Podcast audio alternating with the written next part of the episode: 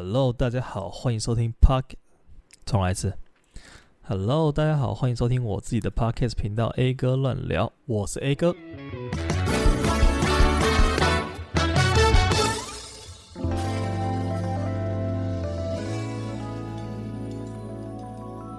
上个假日，我跟 IVY 两个人呢，我们去了那个机场咖啡，就是在飞机场旁边，它有一个呃很靠近跑道景观的一个咖啡厅，这样。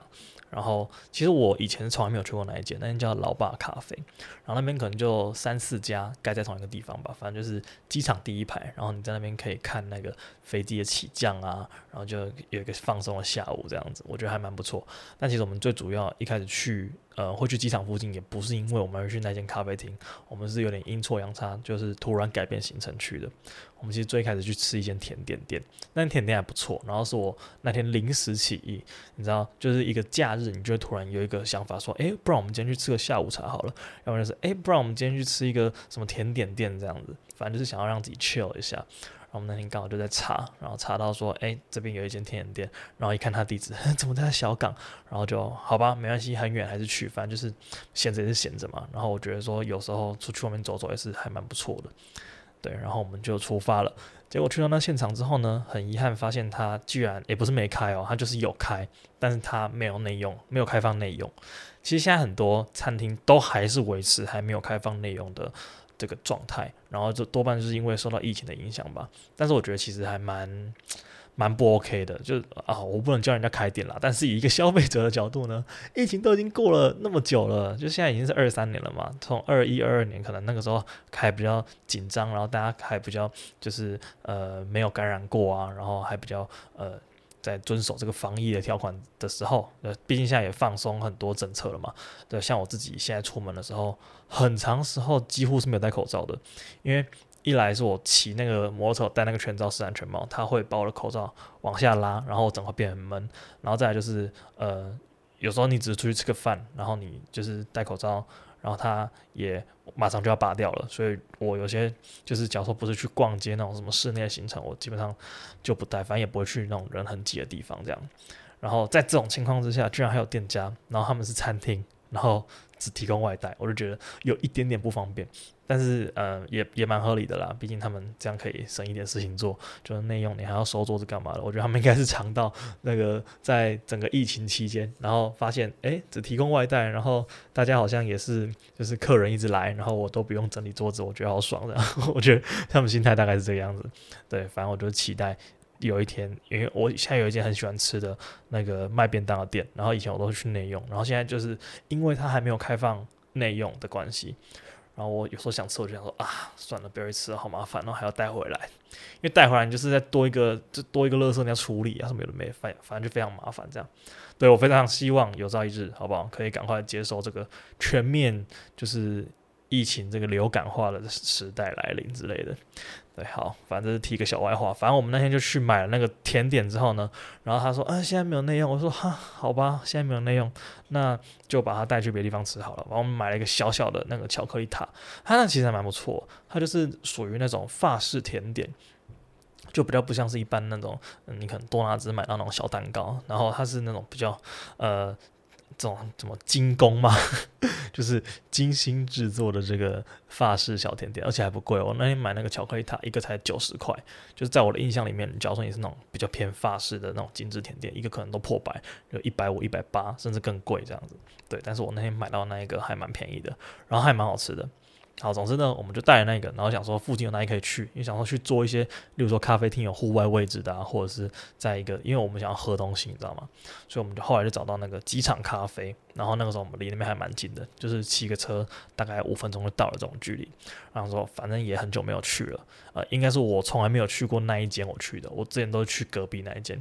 好，反正我们就往那个方向去，然后去了之后发现，哎，其实就是也有空位，然后呃时间还不晚，那个时候大概下午吧。对，反正我们就进去看飞机了，这样。然后去那边之后呢，就整整个很放松啊，因为那个天气呢其实还算 OK 啊，就没有没有说阴天还干嘛，但其实就有点云这样，所以其实天空也没有很干净。但是其实起降的飞机非常的多，就你已经很久没有看到这么多就是飞机在高雄机场的这种这种光景了。因为最近很多人应该都在疯狂出国吧，就光是我身边好几个人，他们都要不要去日本啊，去韩国啊，去东南亚啊，去什么泰国有的没的，反正就是现在开旅游就是各种开放嘛，然后大家就是按捺不住，你知道，二零二三年了，你已经两三年没有出国了，你一定会想要出去嗨一下。对，包括我在内，就是我也非常的想出国。今年我有一个出国的计划，这样子。好，话说回来，这个这个机场咖啡，就我一直以为，就是这一个机场咖啡这种庭园式的，它的价格会很高。但是我因为我以前没去过这间嘛，就是叫老爸咖啡。然后我去了之后才发现，哎，其实它的价格还算是蛮能接受的。就第一个，它的位置还蛮好，因为它是那附近那几间景观咖啡里面，好像离跑道最近的一间就是咖啡厅。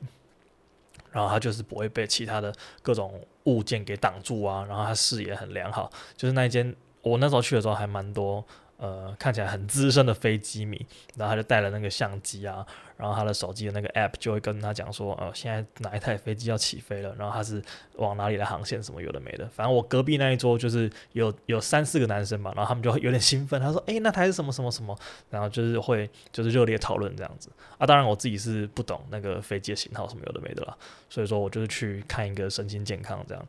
然后那边也还蛮适合，就是哎，我刚刚说他们价格不贵，是真的很蛮还蛮不贵的。然后我觉得它的东西其实算很好吃哎，因为我们那时候点了一个主餐，我们在那边吃晚餐，然后那边吃了一个披萨，然后披萨我吃了一个是呃什么，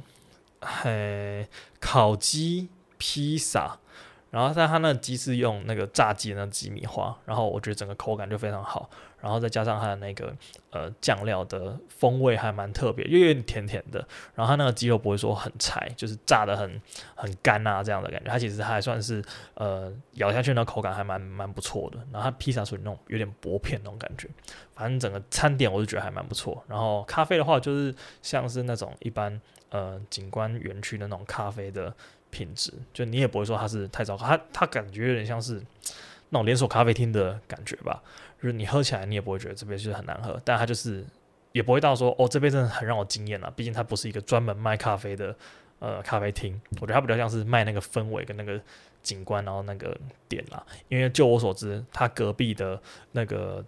庭园咖啡厅非常的贵，就是我印象中，他好像可能每个人的低消都是三四百啊，这样，反正就点一个饮料，可能就可能就两三百这样子。但是我去了那一间咖啡厅，那我那边饮料才多少？一百二吧，就还蛮便宜的这样子。好，然后我那天去的时候，就发现有很多人就带小朋友去，因为它其实有一个很大的空地，然后一个大草坪这样，然后就蛮蛮适合就是小朋友在那边跑来跑去，跑来跑去的。然后他们那些小朋友在那边玩鬼抓人，然后我觉得鬼抓人。鬼抓人这个游戏就是你知道，就是历久不衰啊。就自我我有印象，就我小时候在玩那个鬼抓人的时候，我就是还蛮讨厌这款游戏的。因为其中一个原因就是因为我跑得超慢，然后只要每次要玩鬼抓人，其实我是很喜欢玩的，你知道吗？就是跟小时候就是跟大家混在一起，然后别人干嘛就干嘛，然后玩鬼抓人说啊我要我要我要，然后就猜拳，然后猜输了不就当鬼吗？然后我只要一当鬼，我就超绝望，因为这把游戏差不多就已经结束了。我只要当鬼，我就完全追不到任何人的那种程度。反正我觉得小时候跑步跑超慢的，所以这游戏对我来说，它就是一个又爱又恨的一个小游戏。因为它促进社交，但是就轮到我当鬼的时候，就是没得玩，所以我就有点两难这样。然后看那些小朋友那边跑一跑，就会觉得哇，还蛮疗愈的这个画面。然后这次去这个机场咖啡，其实感触还蛮深的。就我渐渐开始理解到，为什么有些人会喜欢去那种看飞机的地方喝咖啡。因为我以前可能就觉得说啊，那个就是跟就是一般的喝咖啡嘛，那能怎样呢？就是我去山上喝咖啡，其实也是差不多感觉。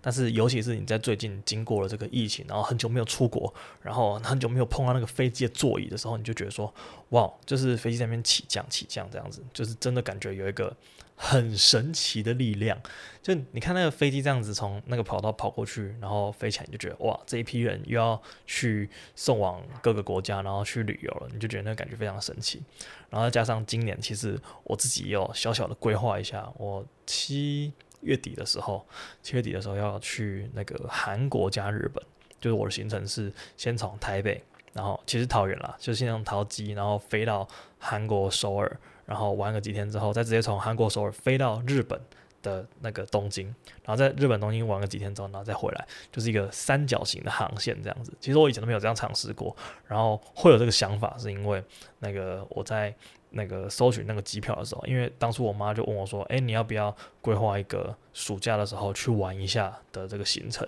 然后说：“哦，好啊。”因为她说最近飞韩国的机票很便宜。我想说飞韩国机票真的很便宜嘛？就我去看，还真的蛮便宜的。就我们那时候是选那个廉价航空，我们是选酷航。然后我们飞韩国的机票一张只要，虽然说是单程啦，单程一张三千块左右这样，然后加个行李可能就是三千五吧。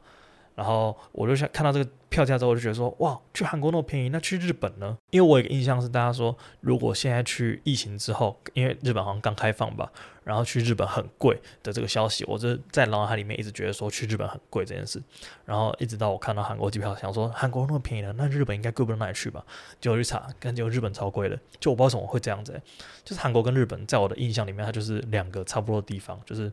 感觉就是在隔壁，然后就去韩国三千多，然后去日本八千多，就单程，而且都联航，然后觉得说哇好贵哦。但是你知道去韩国跟日本两个地方我都蛮想去的，虽然说日本我已经去过两次，但是日本给我感觉就是哦，它很适合，尤其我觉得台湾人真的超爱去日本的，就它超适合我们就是去玩啊，去放松什么的。所以我就想说啊，不然我们从韩国飞到日本多少钱？然后看一下贵不贵。就查了之后发现，哎、其实还蛮便宜的，就是韩国飞日本也大概两三千块这样子。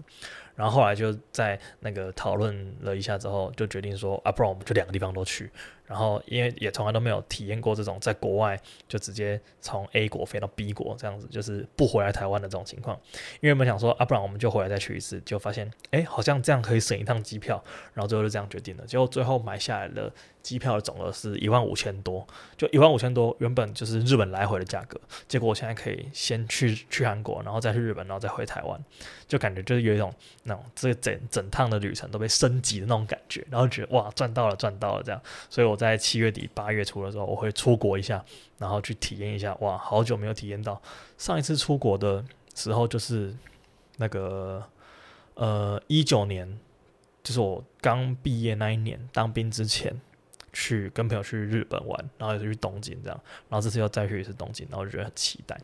因为真的非常久没有出国，我想大家应该也是吧，就是最近真的超级常看到，不管是呃身边的朋友啊，或者是一些 YouTuber 啊什么之类的，反正就是他们超级常出国，然后你就看到 IG 基本上划个五篇动态，你就看到有一个人他不在国内，然后就是拍那种旅游照，然后就觉得哇，什么时候轮到我，什么时候轮到我，然后这次终于要轮到我了，就非常兴奋。对，如果到时候有一些好玩的事情发生在旅途中，我也再跟大家分享一下。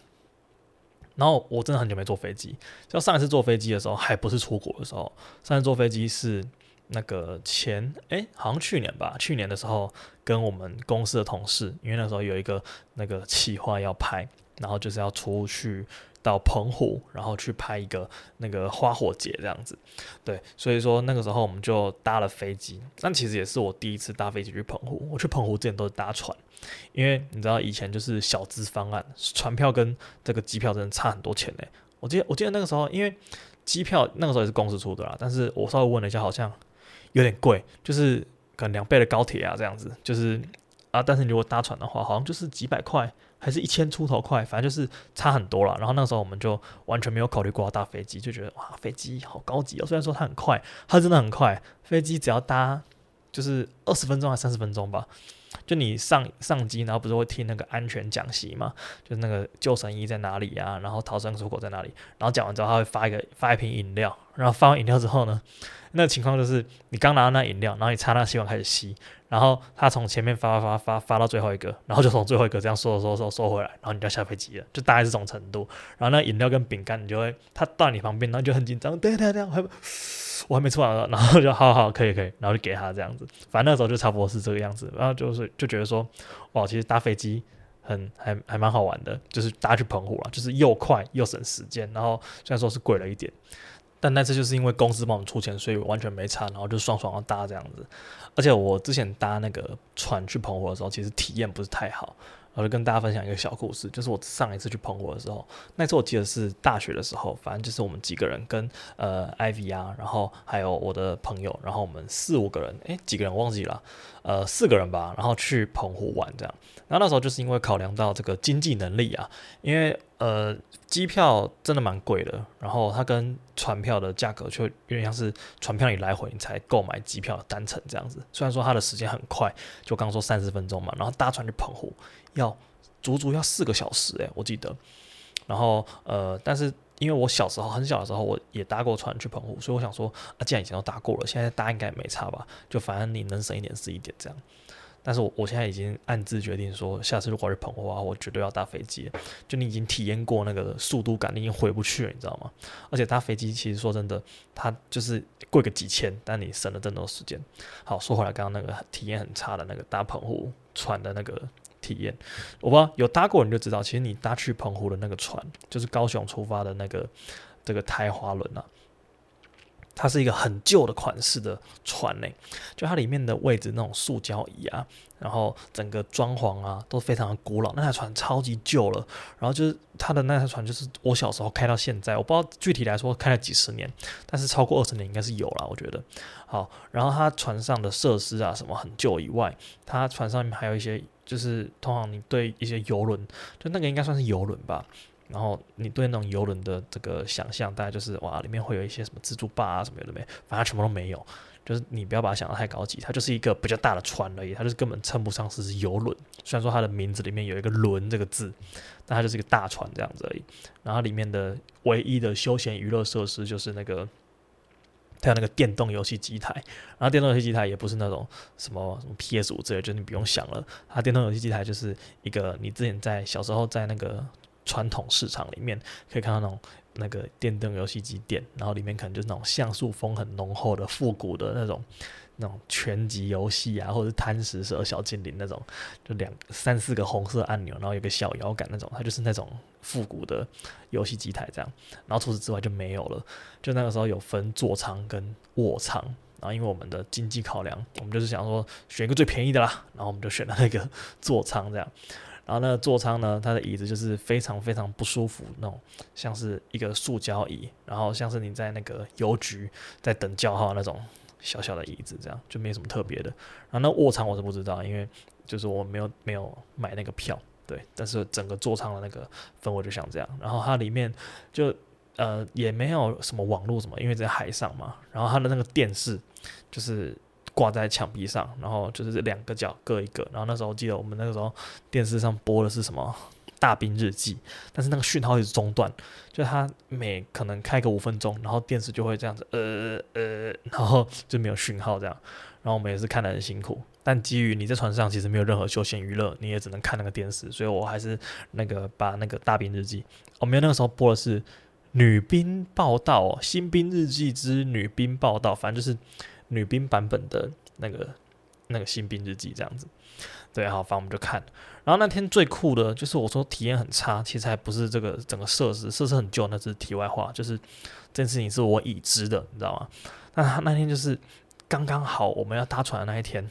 是台湾的监狱要移监去澎湖的 同一天。然后我不知道为什么，我不知道这个程序是合法的吗？就是。他们那个移监的那个囚犯啊，坐的位置是一般游客的座舱，就你能想象，你坐在那边，然后你要去澎湖的路上，然后你旁边的乘客是一个 重刑犯，就我稍微查了一下，澎湖的监狱都是关那种就是本刑好几年以上的那种啊，就那种什么什么重伤害罪啊，然后什么有的没的，反正就是就你会关在外岛的人，他一定就是犯了很重的罪，他才会关去外岛了。然后我们那时候的情况就是，我左边那个座舱是可能一个区域，然后可能就是两百多个位置这样，然后左边那一区就是一般游客，就我们，然后右边那一区全部都囚犯。我记得那边大概几十个人，甚至一百个人，就是囚犯要跟要去澎湖的那些人，你知道吗？然后就旁边就好几个警警察，然后就拿着那个就是那种震爆警棍啊，然后就旁边就站了好几个这样，然后我们就坐上去之后呢，旁边因为那个。犯人全部都戴那个手铐脚镣，然后就这样锵锵锵锵锵一整路，就整个四个多小时的这个航程啊，我们都在听那个囚犯那边锵锵锵锵锵锵。但其实囚犯好像也不太讲话了，但囚犯看起来就就每个都超凶的啊，每个都像那个刺青大哥这样，然后每个都光头，反正就是你你在电视上面看到那种囚犯的感觉了，然后你就心里面就有一个压力。虽然说你知道他们可能也不会做什么事情，因为旁边警察真超多的，但想说，但如果他们同用。就是突然想要暴动一下，然后捣乱一下什么的，感觉那个场面应该也会很火爆。就那那一整趟旅程，我都觉得说哇，非常非常的恐怖这样子。然后就是后来就到了澎湖嘛，然后就就玩啊，具体上玩了什么，我有点我有点忘记了。反正我就记得那个搭船体验很差，因为四个多小时，那个船。虽然说它是大船，但是它其实有一点晃，然后你就会觉得说哇，有一点点那个小晕船的感觉。但我其实没有啦，就是我对那个晕船还好，因为我事前有先吃药。但是那个囚犯在那边锵锵，我真的是会就是睡不着。你要睡，你也没有办法，就是很安稳的入睡。就一方面很吵之外，一方面你会怕突然有人暴动起来把你给打死，然后你就 你就逃跑不了了。反正这应该是多虑啦，但就是有一个心理压力在。然后这这也是蛮蛮新奇的一个体验，就我第一次看到那么大一批犯人，那么大一批，然后然后跟我们一起坐船去澎湖，我觉得真的超瞎的。对，然后后来就是那个旅程就结束了嘛，然后要回来的时候，我们当然也是搭船，因为那个时候就是船票好像是来回票一起买的。对，然后我们回来的时候呢，因为搭船的人好像不多，我们那时候回来的时候是晚上，然后晚上的时候，他因为搭船的人不多的情况下呢，他就跟我们讲说，呃，游客。跟那个车子一起下船，因为其实游轮是可以载车子过去的。就假如说你今天有自驾的话，你可以帮车子也买一张票，然后它在游轮的底部呢，就是有一个停车场，然后你可以把车子开上去。然后他就说：“哦，我们今天游客也走那个那个那个车子的出入口，因为其实人走的出入口跟车子出入口是不一样的，因为车子会从甲板区下货这样子。”然后他说：“哦，好。”然后他就开了那个小小的那个甲板区的那个门，让我们走过去。然后我那个时候我旁边就走 IVY 嘛，然后我们两个就下船。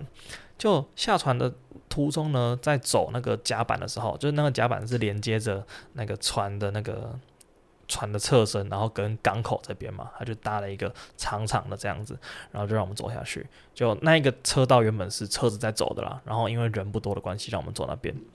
然后就走走走走，因为我旁边就站 IVY 嘛，走走走走，突然 IVY 就嘣就不见了。然后我说哈，为什么我旁边这个人就是一秒消失？他去哪里了？结果就是转头看了一下之后，发现他整个人卡在地板里面，你知道吗？就是那个船的那个甲板伸出去搭在港口上面的时候，它有一些洞，就是上面有一些很大的洞，然后是要绑那种就是固定绳啊之类的。然后那个。因为 IVY 他太瘦了，你知道吗？就我很胖，我还没有办法。但他太瘦了，他一脚就直接，他的那个脚跟那个洞一样大，然后脚就直接插进去那个洞里面。然后那个甲板因为是铁做的，所以它侧边就是刮出很长的一条疤痕，然后就是把他的脚弄出一个一个伤口这样子，然后就整个人不见。哦，我就想说，赶快把他拉起来，然后把他拽起来，就好险他那个脚没有没有断掉还是怎样的。但他那个当下就是已经受伤了嘛，我想说。干怎么会这样子？因为他也没有跟我们讲说要小心什么之类的，而且又因为是晚上，所以那边其实都很黑，就是灯着那种黄黄的光这样子而已，就看不太清楚。反正那个当下我们就有点紧张，然后想说，呃，赶快送他去医院这样。然后后来去医院，就是因为你被铁刮到，你要打那个破伤风啊，就是怕那个感染什么之类的，就会变得很麻烦。然后那个时候我们就就是先去那个医院处理完之后呢，然后我们就跟那个台华轮那边人讲。就是说，哦，我们的那个因为走甲板的关系，所以就是有受伤这样，而且他们事后就帮我们处理啊，反正就是交给保险那些有的没，反正我就觉得体验很差，就他们没有让我们走那个一般的下船的路径，就是那种游客下船的地方，就就是有一点，我觉得是有点疏失啦，对，但是其实他们那个经理其实还态度还蛮好，就是他。后来我记得是遇到中秋节吧，然后他就有带那个礼盒来探望啊，然后说，诶，最近那个恢复了怎么样？然后比较那个好险的是，那个 Ivy 虽然说他脚受伤，但他后来没有留下很明显的疤痕，因为你知道他那个真的是整只腿插到那个甲板下面。然后就是有刮到，但是后来其实恢复的还不错，所以就后来就看不出来。然后就整件事情就是这样经过，所以我觉得那个整个体验就很差。就一方面你跟囚犯共用那个 那个座区，我是不觉得怎么样啊，但就是说。就我也我也不觉得说啊那个什么低等贱民什么的，但就就那感觉就怪怪的，你知道吗？就一群一群重刑犯坐在你的右边，就真的是隔一两个位置就全部都是犯人这样。然后再来就是那个下船的时候那种就是出口的安排，那动线的问题什么的，就觉得呃其实搭船体验不是太好。然后再加上他那个船又不是什么很新的型号，就你不会想要去坐的那种东西啦。就而且尤其你要在上面待四个多小时，然后他那个船上的便当也不怎么样，你知道吗？就你你会。就吃吃的不是很开心，然后加上整个船给你那种老旧的氛围，就不是很推荐。如果想要去澎澎湖，让你有点预算的话，我觉得你还是搭飞机比较好。但就国内旅游就一种这种缺点，就是你去一趟澎湖，你可能要花个，就澎湖的住宿应该也不便宜哦。我记得就那时候可能那个饭店都会比较贵一点点，就有点像是那种特别的那种观光风景区啊，或者是那个就是比较特别的，例如说阿里山啊，它可能那个房间的票价也比较贵，那澎湖就是有点那种等级，你知道吗？就找不太到便宜的房子的的住宿了。然后就整趟澎湖去下来，你可能加个机票，你那那些钱你稍微垫一点点，你就可以去，你就可以去泰国玩了的那种感觉。就我之前在大学的时候去泰国玩，我记得我们玩六天五夜，然后我们是搭那个廉价航空去跟回，总共机加酒，因为我们那时候是买跟一间旅社旅行社买那个机加酒的行程，然后机加酒的行程一个人也才八千多块。然后再加上泰国那边物价真的是便宜到不行，如果你有去过，你就知道。虽然说撇除掉我们在泰国有点被小诈骗之外，整个行程就是你可以玩得很开心，然后又是又是有出国的感觉。就我就不觉得说，嗯、在台湾你花了一大笔钱，然后你去一个澎湖，然后结果你那些钱你还不如就是你再省个一趟，然后你就可以去泰国玩。就觉得这就是国内旅游的一个劣势，对啊。所以我就想说，如果你要去的话，就建议你搭飞机，要不然就是。对，干脆出国玩都还比较爽，那就是非常期待今年七月我就要去这个日韩十一日游，哇，听起来就超爽的，诶，十一天还是十二天，反正就是去玩一下这样子，哇，非常开心，非常期待。对，如果大家有那个推荐日本东京必去的或者是必吃的，我最近真的超级常在那个脸书上面看到那个那个什么，呃，人家拍那种日本东京必去，然后写他的那种。吃的那种名店啊什么，我就常常去吃看。我想说，哇，这个东西八月一定要去吃，八月一定要去吃，就非常非常非常期待。对，所以就是，好不好？等我到时候的这个游记分享，我自己是非常的期待。